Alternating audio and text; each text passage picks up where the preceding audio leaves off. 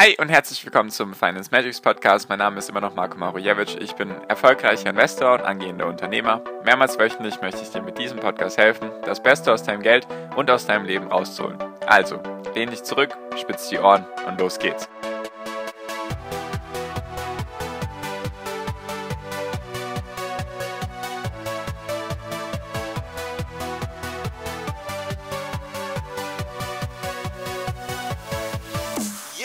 Kleinanleger aus den USA haben in Aktien so viel investiert wie noch niemals zuvor. Und warum das eine große Gefahr sein könnte für die nächsten Monate und Jahre. Darum geht es in der heutigen Podcast-Folge. Hi und herzlich willkommen zum Finance Magics Podcast. Wir sind heute bei Folge 340 und ich mag mit dir mal einen negativen Punkt besprechen, der gegen einen weiteren, nenne ich ihn jetzt mal Bullenrun, also ein weiteres Steigen der Aktienmärkte führen könnte. Genau, und zwar geht es um die US-Kleinanleger, die ich ja schon oft besprochen habe.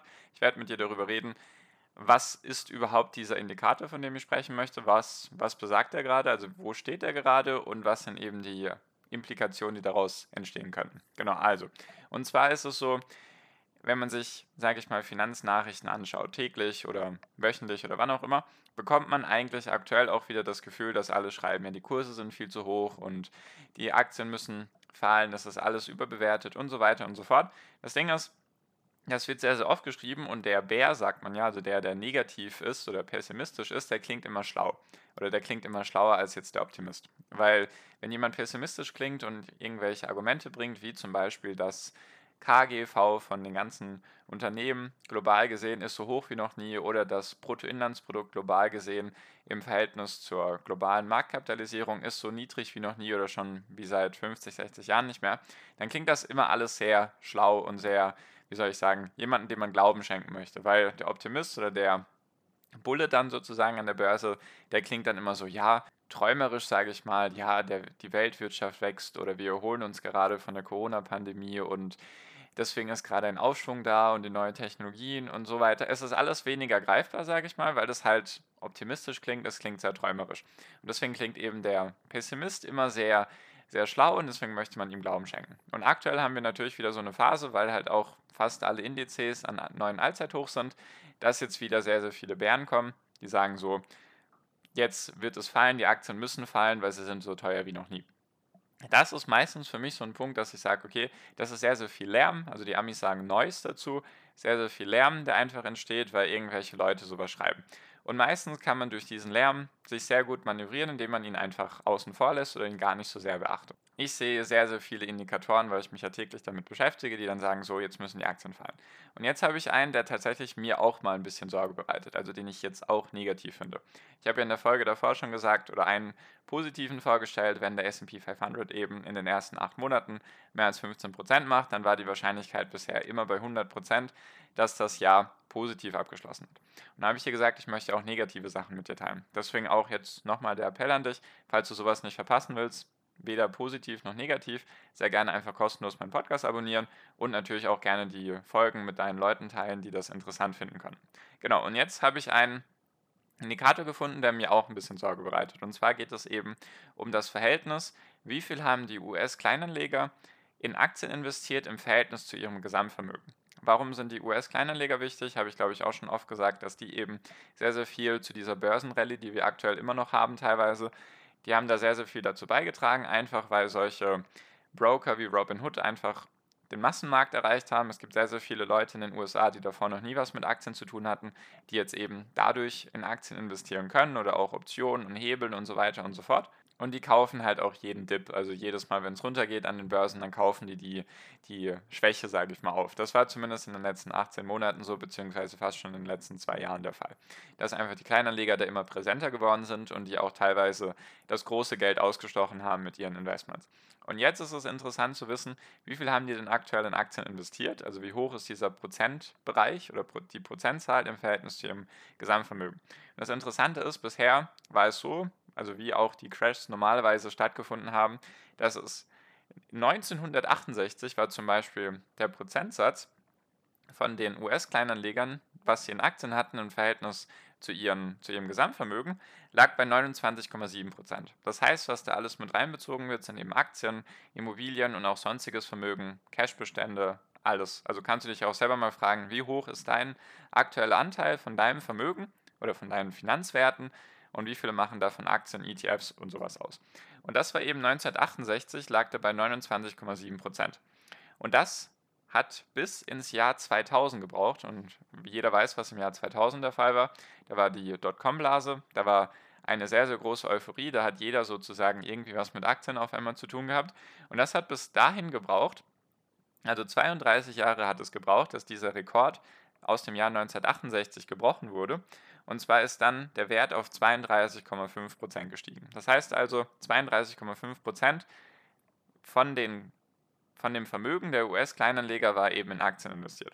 Und der letzte Tiefpunkt war 2009 im ersten Quartal, da ist es runter auf 16,5%. Also da haben Aktien 16,5% ausgemacht vom Gesamtvermögen. So, der absolute Tiefpunkt war 1982, da weiß ich gar nicht genau, was da passiert ist da war es sogar bei 8,67 Prozent. Also da hatten Leute kein Vertrauen mehr in Aktien, beziehungsweise sind einfach sehr, sehr viele raus und haben ihre Positionen verkauft, liquidiert und was auch immer damit gemacht.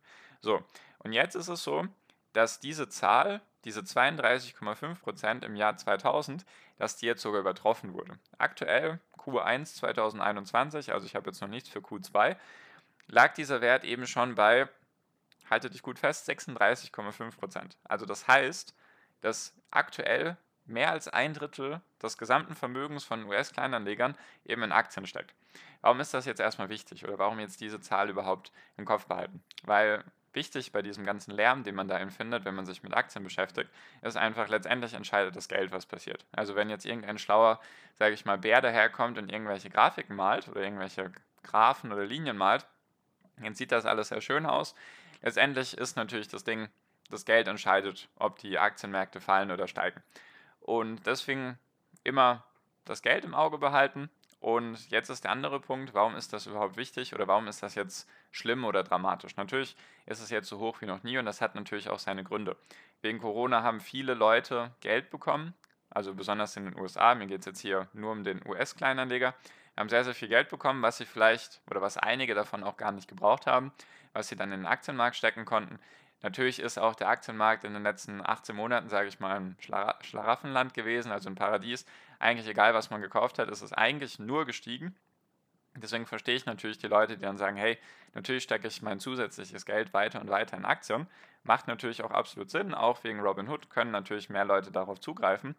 Jedoch gibt es auch einen großen Nachteil, beziehungsweise was das jetzt impliziert ist, einfach, wenn es jetzt nochmal runtergehen sollte, also wirklich mal stärker runtergehen sollte, wo, was wir jetzt auch schon ein paar Monate oder weiß gar nicht mehr wie lange nicht hatten, also dass der SP 500 und der Dow Jones und von mir aus auch der Nasdaq, dass die mal wirklich, wirklich stärker korrigieren, also 10, 15, 20 Prozent, ich rede jetzt von keinem Crash, sondern einfach von einer größeren Korrektur mal wieder, was eigentlich jedes Jahr oder alle zwei Jahre spätestens passiert, was eben jetzt schon länger nicht passiert ist, dann wäre es wahrscheinlich der Fall, dass die US-Kleinanleger, die jetzt eben diese Börsenrallye getrieben haben in den letzten 18 Monaten, dass sie gar nicht mehr so viel Geld auf der Seite hätten, um eben wieder die Aktien hochzukaufen. Also wenn es jetzt ein bisschen runtergeht, hat man auch gemerkt, immer wieder, wenn es ein bisschen runtergegangen ist, wurde das relativ schnell wieder aufverkauft oder aufgekauft. Also der Dip, sage ich mal, als es nach unten gegangen ist, egal ob es jetzt in den letzten Wochen oder Monaten war, aber wenn es ein bisschen runter ist, wird schnell wieder gekauft.